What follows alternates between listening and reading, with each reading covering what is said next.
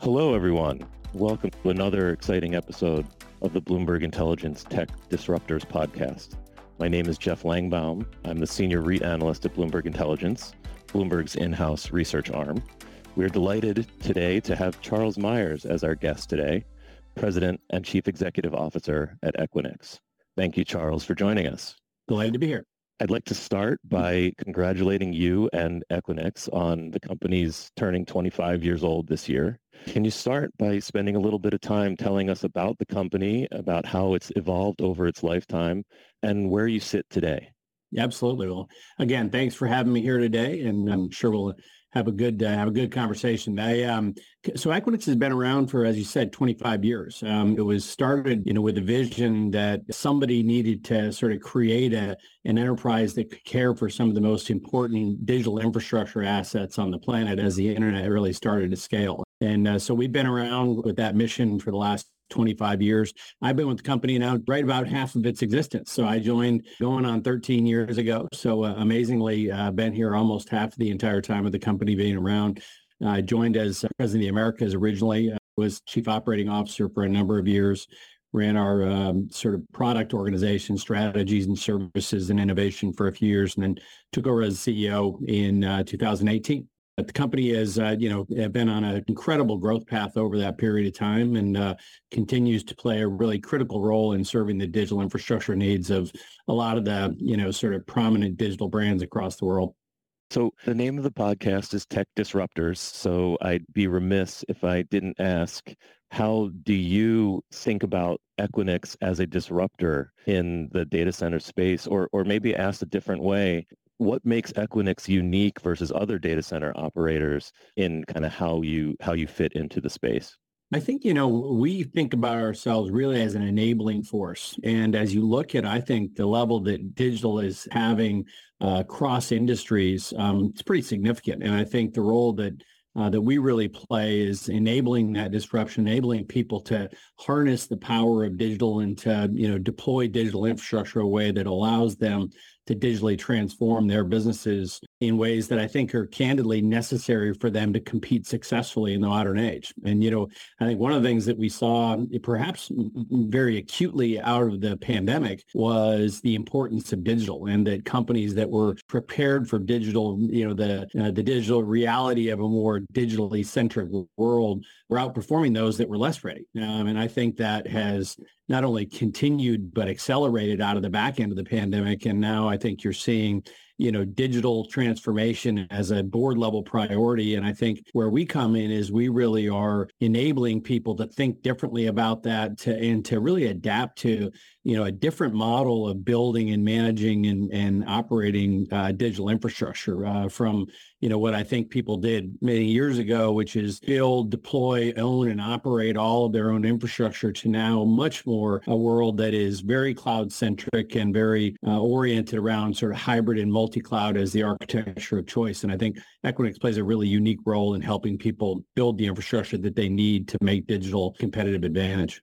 So it's interesting that you mentioned cloud, right? So I think broadly, the shift to cloud is perceived by many as a potential disruption of your business yeah. rather than something that you can participate in and you know help move forward but I'm, I'm not sure that's accurate and and i was hoping that you could maybe walk us through a little bit kind of how you interact with the cloud providers like the aws's sure. and, and google clouds of the world how they fit within your infrastructure and how you work with them how they work with you and then all your other customers as well Absolutely. And, and it probably gets to a little bit of the question you previously asked that maybe I didn't fully answer, and that is how is Equinix different? I think that people think about the data center business sort of more holistically or homogenously and it's really it's not a homogenous market it is you know it's very different sort of sub markets within the data center space and i think you know, if people think about data centers as simply a place to, you know, house and cool, you know, to uh, for technical space that is cooled and, and connected to networks, um,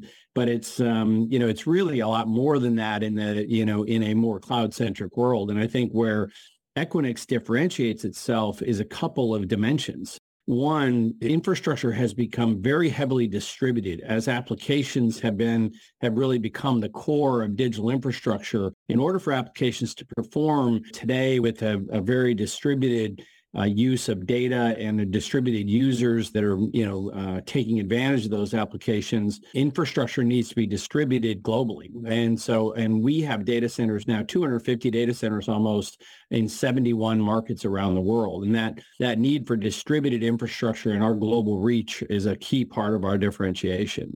Secondly, it's not only, you know, sort of uh, where you place your infrastructure for it to perform, it's how you can interconnect it to all the parties and the data that it needs to be interconnected to. And and that's really where we are, you know, distinguished. I think we we house some of the most, you know, comprehensive digital ecosystems inside of our facilities around the world.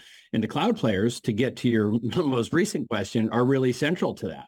A lot of people are placing significant percentages, perhaps the super majority of their workloads into public cloud. And they believe that they get, you know, agility benefits, um, in doing that flexibility. Uh, they like the as a service consumption model. So as they move to that, they, they realize that they need their private infrastructure to interact effectively with the cloud. And so the, the unique role that uh, Equinix plays is this point of nexus uh, between private infrastructure that they may still own and operate in clouds where they're placing a lot of these, uh, you know, these workloads now. And so, and as such, cloud has been one, we're a key part of the cloud providers infrastructure themselves.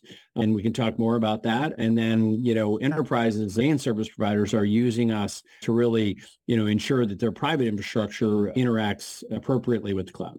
So let's let's continue on that the cloud topic. And you mentioned you know the cloud providers, you're being a part of their infrastructure as well. One of the areas of potential concern is having them use third-party space versus their own space. And sure. does the economic environment that we're entering into, or that we may be entering into, you know, who who really knows exactly, does that impact spending decisions of counterparties like that and what they want to have on their own balance sheet versus elsewhere. How is that evolving? And as sure. we look ahead into 2023? Well, one, I think it's important to think, uh, you know, sort of understand the extent and the complexity of cloud providers' infrastructure um, because it includes a lot of things and people think mostly about saying, well, somewhere this cloud exists in some massive data center where all the servers that house these VMs or other other things live. And that's true. That's a part of their infrastructure. And those are what people, you know, like AWS would refer to as an availability zone, you know, is a, a large scale data center that that includes all that and, and other, you know, other infrastructure providers like a, you know, an Azure or a, you know, a Google Cloud or, you know, have similar approaches. But then those are interconnected back to networking nodes and also to places where enterprise customers might interface to have private connectivity into those clouds because what people are finding is is they really need that from a performance standpoint and often a security standpoint is some level of private interconnection. And so you have all these cloud providers uh, whether it be aws with their uh, direct connect offer or microsoft with you know their express route offer these are all ways that uh, they they allow people to to have private connectivity in their cloud service offerings. And so we do compete in terms of providing the large scale data centers for the availability zones, but we do that uh, through a joint venture that we created with the Sovereign Wealth Fund of Singapore, GIC. And you're right in that they sometimes decide to self-provide, so they build some of those data centers themselves, but sometimes they use third parties, uh, and we we through our xScale would be one of those. But you know their growth has been so incredible that they really haven't been able to keep up on their own. And so they're still relying pretty heavily on third parties. And, and ebbs and flows a little bit based on a variety of factors. But I think that they would tell you that they don't believe that they can do all of it themselves and they still are going to rely on third parties. And so that's really the, the case on the large scale data centers. But then the really in, in many ways, the most important piece that we provide, well, there's underlying network nodes, private cloud on-ramps. We have about 40% share of cloud on-ramps around the world with the largest five cloud providers. And uh, that's really a, a central piece of how we're different and how we support their infrastructure. I think helps a lot with the understanding of how everything fits together. Um, one thing that that I have found fascinating as I've been thinking about your business is the ecosystem business model and how you basically clustered in many ways um, and how that draws tenants to your particular locations. Can you talk a little bit about kind of the ecosystem business model, um, the interconnectivity within that, but then also you brand this platform Equinix. And I was wondering if you could maybe walk through that as well. I, th- I think that might fit together with the ecosystem discussion. I'll take you back a little bit and talk a little bit more about the history of the company because I think that highlights it. You know, in the early days of the internet, you had, you know, the scaling of the internet was was really created by eyeballs, you, people who brought users to the table wanting to connect with content. And so you had the, you know, the providers like the AOLs of the world and and, and back in the day, CompuServe and various other people. Um, and on the other side, all the content that people were wanting to get to. And they they were, you know, really driving demand for these internet exchange points. And, you know, what Equinix really observed or the founders of Equinix observed was a need to provide, you know, sort of a point of interconnection and scalable commercial uh, support of that model because frankly the, internet was sort of you know wavering under its own weight in the early days and you know so we brought those people together and created these early exchange points and what's happened though is interestingly, these ecosystems give rise to other ecosystems. And so, you know, we had the network providers on one side of things um, and the content providers on, on another side of things, you know, in these early, early days of platform Equinix. Then network providers started to realize, well, wait a second, we're already both at Equinix. So to the extent we need to interconnect our networks, we can do that there. And it really gave rise to a very robust network ecosystem. And in fact, a, a key point of differentiation for Equinix is we have literally more than a thousand networks, you know, popped into our facilities around the world and interconnecting with each other. And that, you know, that is a very healthy and robust network ecosystem. And then and those have given rise over time to other ecosystems, like, for example, and I think you might have had the opportunity to tour one of our data centers in the New Jersey area where we built really the you know one of the largest and most powerful electronic trading ecosystems uh, in the world. And so that happened because electronic trading is very dependent on networks. And they said look if we're going to do that if we're going to place our infrastructure somewhere placing it proximate to the networks gives us both performance and uh, cost advantages. And so they started doing that. And then all the people that needed to connect into these matching engines for the purpose of electronic trading sort of built up a really you know sort of significant ecosystem system. And that has repeated itself, whether it be ad tech or financial services and trading. And now really the cloud has become its own very sort of super ecosystem that is really built up uh, inside of platform Equinix around the world. And so that's really what happens. And it's not so much about just the data centers itself. We certainly build, you know, world-class data centers, but what really drives people is their desire to interconnect with their other partners and whether it be other infrastructure providers networks clouds et cetera or other business partners. And now in the cloud world a whole range of as a service you know players saas players um, you know workday salesforce et cetera et cetera. And so you know that's really how these ecosystems have evolved and they've really become a critical part of the of the differentiating you know factor that equinix relies on does that have any bearing on the underlying economics of your business in terms of you know the rent you can charge fees you can charge? Obviously you would think that desire to be in a particular location adjacent to other tenants puts uh, demand in excess of supply and you know provides a landlord advantage. How does how do you how does that flow through to pricing and and you know the negotiation of leases and things like that? Undoubtedly, it does. And so, you know, we have, in fact, we have always been positioned in the market as a player that is somewhat of a premium play uh, in that we are typically if on a price per kilowatt or price per square foot basis of what you could buy other more commoditized colocation for equinix is, operates at a premium there. And the, and the reason is because uh, one you know our cost to deliver these this robust ecosystem is higher in that we deliver superior value to the customer and so we're less interested in just large undifferentiated colocation and really instead about saying select those portions of your infrastructure that need to interface with the ecosystem in order to achieve the performance and the economics you need place those at Equinix. You'll pay a little more for that, but your total cost of ownership and your experience for your customers and your performance are going to be superior. And that's really, that's what's differentiated us. And yes, it has allowed us to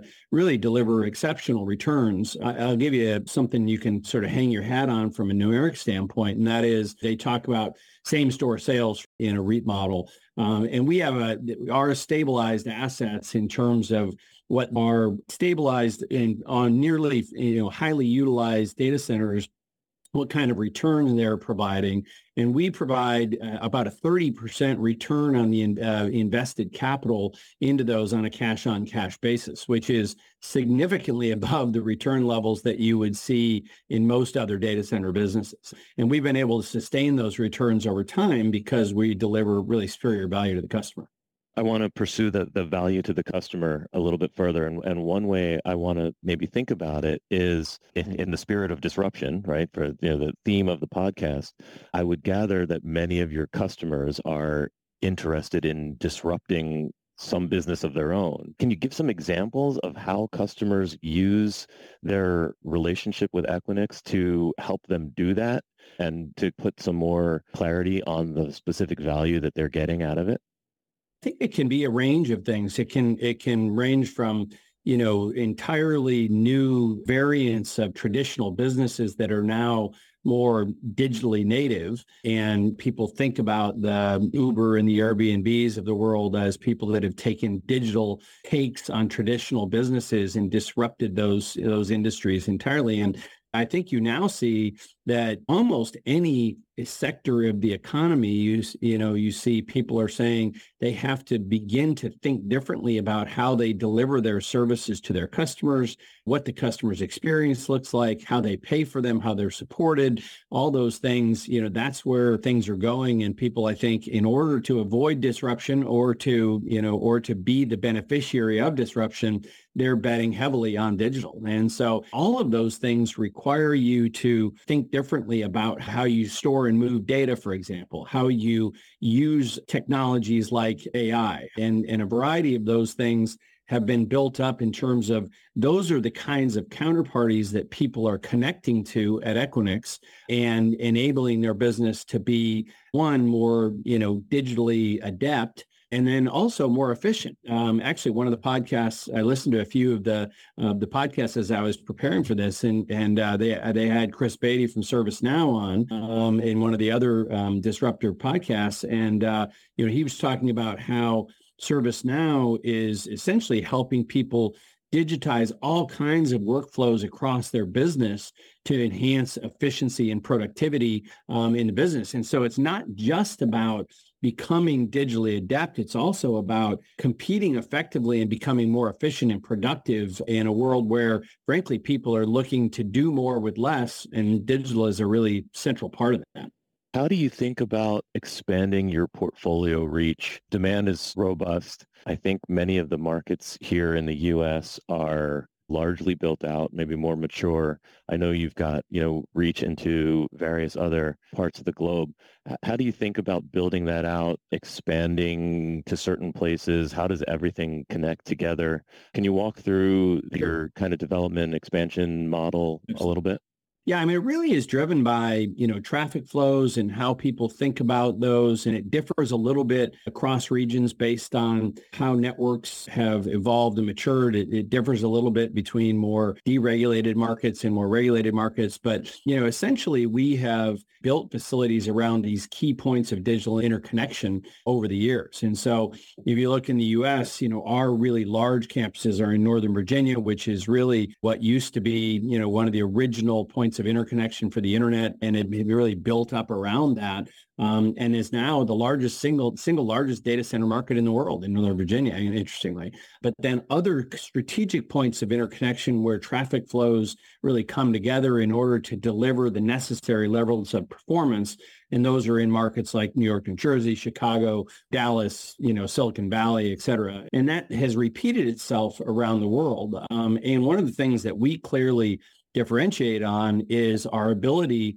for people to place infrastructure in a, in a geographically distributed way to meet their performance requirements. And so that's why we have grown our business both organically and through M&A to now become by far the most comprehensive footprint uh, in the world in 71 markets in, you know, I think around uh, uh, 30 countries. It's, uh, I say around because I literally lose track. It's like I usually get the number wrong because we've added another country since the last time I quoted the statistic. That geographic reach is really important. And, and in terms of how we scale, it really is just tracking, you know, demand from the customers, our utilization in our centers, and, and being able to trigger new builds with sufficient lead time to ensure that we can get that capacity online before we're fully utilized. And I will tell you that uh, over the last uh, several years, it's been a, a, battle to try to keep up with the demand because, uh, you know, we've seen an acceleration of demand in some markets and they forced it to trigger builds faster than we had originally anticipated. But we've become, you know, very good at that. And I think we're investing you know, well north, you know, probably two to three billion dollars of expansion capital every year to, you know, add more capacity. And geographic, eh, you know, reach of our platform continues to be a key priority for us. And there's, uh, we can talk more about, you know, markets where I think we see more opportunity for that. Um, but there, there definitely are more of them. You know, we we certainly haven't reached uh, the whole world yet, and we have uh, more more to do. Why don't we just continue on this topic then? And are there any particular markets or regions that you're looking to either add scale or places where you aren't currently located that would be targets to get your portfolio exposure to? Right now, I believe we have build projects active in 46 of our markets around the world out of 71, right? You know, and so that means we're actually in the process of adding capacity in you know the bulk of our footprint. And that's just a reflection i think of the kind of demand that we're seeing. And in terms of new markets um, you know we've been very active over the last several years in terms of adding key geographies and m&a has been a key part of that. Um, i'll give you a couple of really good examples. India has been a very large market that was not sort of on our platform until a couple years ago when we purchased a company called GPX uh, based in Mumbai, a very interconnection centric, very rich ecosystem of their own. And so it really fit with our strategy. But now, now that we have sort of planted the flag in, in India, if you will, we see a bunch of opportunity because we're in Mumbai. We've already announced a project in Chennai, and we think that there's, you know, a, a number of additional markets, you know, Hyderabad, Delhi, Bangalore, to, still to expand into. So I would expect that would be one market. Uh, we also had our first entry into Africa through an acquisition of Main One um, in Nigeria, in Cote d'Ivoire. We're, we're active in Africa, and so that I think will be additional opportunity. And we just announced an organic build in South Africa. I think Africa will be a, a longer, you know, a longer uh, story over the next many years, um, but I think that's uh, an area of growth. And then we've uh, recently announced a couple of new projects in Southeast Asia, and that's that's also, I think, going to be a significant area of further expansion for us um, as traffic flows continue to retool a little bit around the reality realities of China and Hong Kong and, and Singapore, et cetera. And so I think we're seeing real demand in Southeast Asia as well. So one thing you mentioned a little while ago was a struggle to keep up with the demand and keep the new additions in the portfolio uh, ahead of the amount of demand. I think, and correct me if I'm wrong, but I think one of the challenges there is access to power, the electricity that is required for a, a site how are you managing that? A, correct me if I'm wrong on that, whether or not that's a, a pain point. But also, if so, how do you manage that as you you know look to bring these heavy power using facilities online as you grow? Obviously, uh, the data center business is, in fact, you know, a meaningful consumer of power. Power is a critical, you know, is really the critical underlying requirement for the infrastructure builds. And so gaining access to power is critically important to us. And it is something that I think we actually have have invested heavily in in terms of making sure that our relationships with uh, sort of local utilities as well as local regulators are such that we can uh, gain access to that power and have it permitted uh, for our needs. But I do think that intersects a little bit with a another emergent topic that we may want to cover a little bit, and that is sustainability. We definitely want to cover sustainability. So jump, jump right in. No, so it's, I mean, because, you know, we also have to be moving towards more natively sustainable energy that's as, as sustainable at its source. And so we've been investing in, you know, on the topic of disruption, since that's the theme of the podcast, we're actually investing in things like on-site power generation using fuel cells, Um, and so that's another way for us to ensure the availability of power. And so it's a combination of factors. We do work really closely with utilities. You know, for example, Northern Virginia has been a point of constriction, if you will, uh, in that uh, the availability of power there has been a question mark. Because we have such a long-standing relationship with the providers there, and we have uh, such a diverse set of, of existing facilities we've been able to sort of use the power that we've already been allocated most effectively in order to give us, you know, really confidence in our continued ability to build. And so we have that kind of thinking around the world and uh, gaining access to power and getting it permitted and also doing that sustainably is a, is a key priority for us. Any, anything else, um, you know, on the on the sustainability side that you're doing? You obviously have a, a large portfolio of assets. You're everywhere what can you as such a large important enterprise be doing to improve the overall sustainability beyond just your power access we believe that from a strategic standpoint, we have to be at the leading edge of sustainability in the data center space in order to continue to extend our, our leadership over time. We were actually the first in the data center space to commit to be fully climate neutral. Uh, we have that commitment to be that by, by 2030. Um, and I think we're going to need to continue to up the game to full carbon neutrality in, in some reasonable time frame as well. And so we're continuing to work through the details of those commitments. Um, but we've uh, we've already um, put out our science-based targets in terms of really having a credible, fully plan of how we're going to get there. Um, that means really committing to 100% renewable energy across our platform. We would like to do the bulk of that at the source. Um, in markets like Europe, that's that's readily possible. There are some markets, though, in the Americas and in Asia where it's very difficult, and you have to essentially purchase offsets or other sources of power that are going to. Uh, so we have virtual purchase power agreements um, where we're buying wind power or other types of power that will offset power that is not organic or sustainably sourced at the source.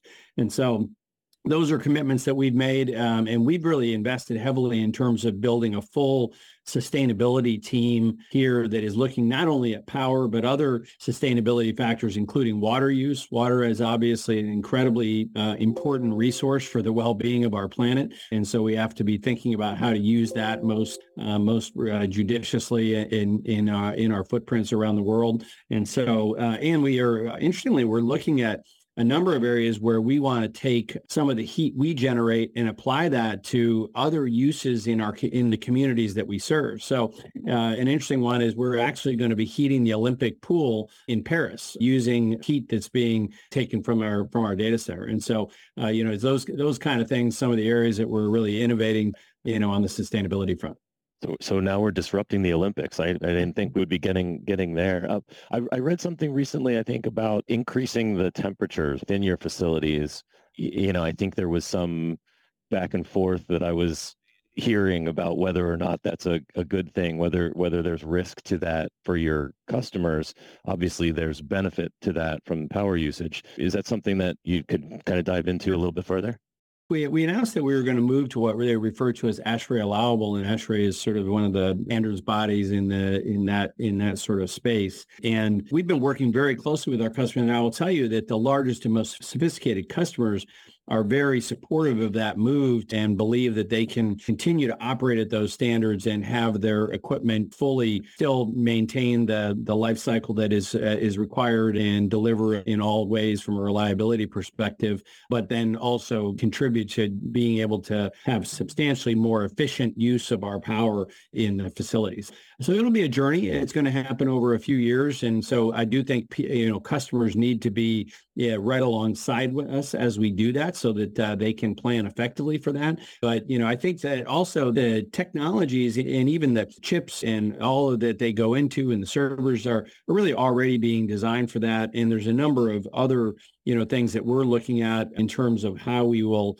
cool differently over time. So it's le- it's less about you know eh, i think over time it's going to be less about uh, the air cooling and the where the te- the thermostat is set and other ways to also more efficiently cool including in some facilities um, you know liquid cooling and using you know either at the server or at the chip level as you know power densities rise using other technologies like liquid cooling which is just a substantially more efficient way to cool when you think about what data centers may look like at some point in the future and I don't want to put a time frame on it but down the road what what may look different about your business about about the types of, of assets that you own or how or how they look and operate versus kind of how the legacy business has looked I mean, I think they'll evolve in a few different ways. I think the actual design of the facilities, I think from a cooling standpoint, from an energy standpoint, things like fuel cells, and eventually the move from even fuel cells that today are powered by natural gas, which is substantially more sort of sustainable than traditional coal-fired energy and those kind of things,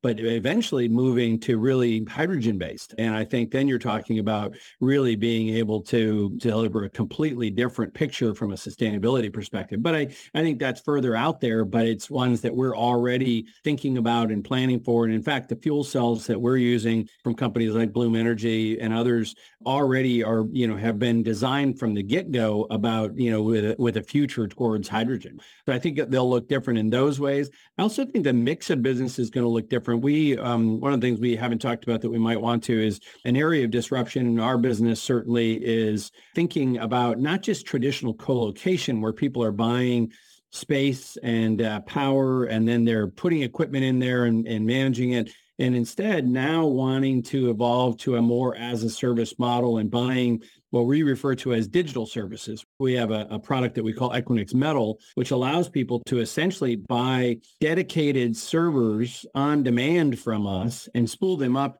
rapidly in the same way they do sort of with VMs on the on a cloud, like uh, like an AWS or an Azure, et cetera. And that's a much more as a service oriented delivery offer, or, you know, service offering. And so I think you're also going to see those things really become prominent. And even the way people use interconnection and networking going where they're now using a, a breadth of our Equinix fabric, which is a fully SDN software enabled interconnection fabric and using that in tandem with traditional fiber interconnection which is still and will probably always be sort of the most advantaged from a unit economic standpoint, but people are using those two things together. And so, so I think from both facility design, interconnection, cooling, all of those things are going to, I think, evolve in terms of how our data centers, you know, look over time. And I think it depends a little bit. I mean, I think we in our the very large scale data centers like those that we build in xScale, I think we'll uh, have a different set of innovations maybe than than what the uh, interconnection centric retail data centers that make up sort of a, a, really big piece of our overall footprint. Those will those will probably evolve in different ways. So let's bring it back, I guess, in a little bit more immediate time frame, and let's think about 2023. Obviously, kind of very interesting times from a macro perspective. When you look ahead for the next, you know, 12 months or so, what do you view as Equinix's biggest market opportunity for this, you know, coming 12-month period? I think, you know, for that period and probably beyond, is going to continue to be around being a critical enabler of the digital transformation requirements of both service provider customers and enterprises who are looking to reframe and reshape their businesses. And I think that demand for digital transformation, I think, is going to be the driving force. And we continue to see strong you know, really strong pipeline, strong demand signals from the market. And I think that's going to be the big opportunity. And I think it's going to require us to, you know, one, continue to differentiate as we did on the dimensions I talked about earlier in terms of our geographic reach and the density of our ecosystems and all the counterparties that people can connect to. Uh, but then also evolving our service portfolio and adding some of these digital services that are more agile and more, uh, more flexible for customers. And so I think those are big opportunities. The demand for digital transformation and the infrastructure to support it are something that I think we're going to see, you know, be very persistent um, in the coming years because people are are really prioritizing that. And and part of it, you know, people talk a lot about, hey, in a in a recessionary environment where people maybe are pulling back, or how is that going to impact demand? What we've seen is they actually see digital as part of the process of getting more for less. Uh, you know, they they often are saying, how can we bend the cost curve in our business? And digital is one of the key ways to do that. And I think we can really be supportive of of uh, them, you know, implementing those strategies. And what about the biggest risks for the coming 12 months? And, and I'm going to not allow you to answer recession or inflation or interest rates because obviously those are widely known and sure. kind of everybody's already thinking about them. But is any, anything specific, unique to your business that you look at as real risk for the coming 12 months? Interestingly, I think one of the things that we have seen is that the ability to get all the resources necessary to continue to deliver the supply. I, I, I told somebody the other day that I frankly was more had more concerns on the supply side of our business than I did on the demand side of our business. In other words, I think demand signal continues to be strong for all the reasons that I just described to you.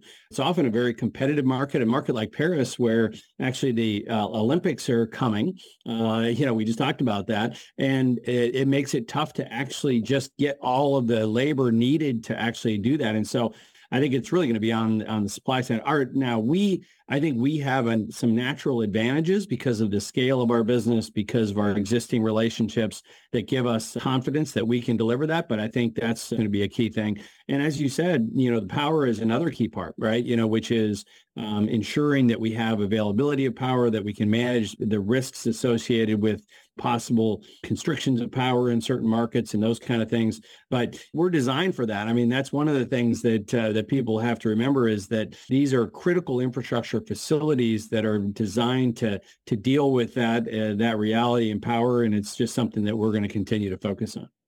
Great. Well, I think that that pretty much uh, wraps us up. I, for one, am fascinated with everything that you guys are doing and how you're building out this infrastructure smack in the middle of a world of technology that, as a REIT analyst, I completely don't understand. But I want to thank you, Charles, for, for joining us and telling your story. And I think that this was great. And thank you very much. And thank you for all to all the listeners for joining in. Pleasure. Thanks for having me, Jeff.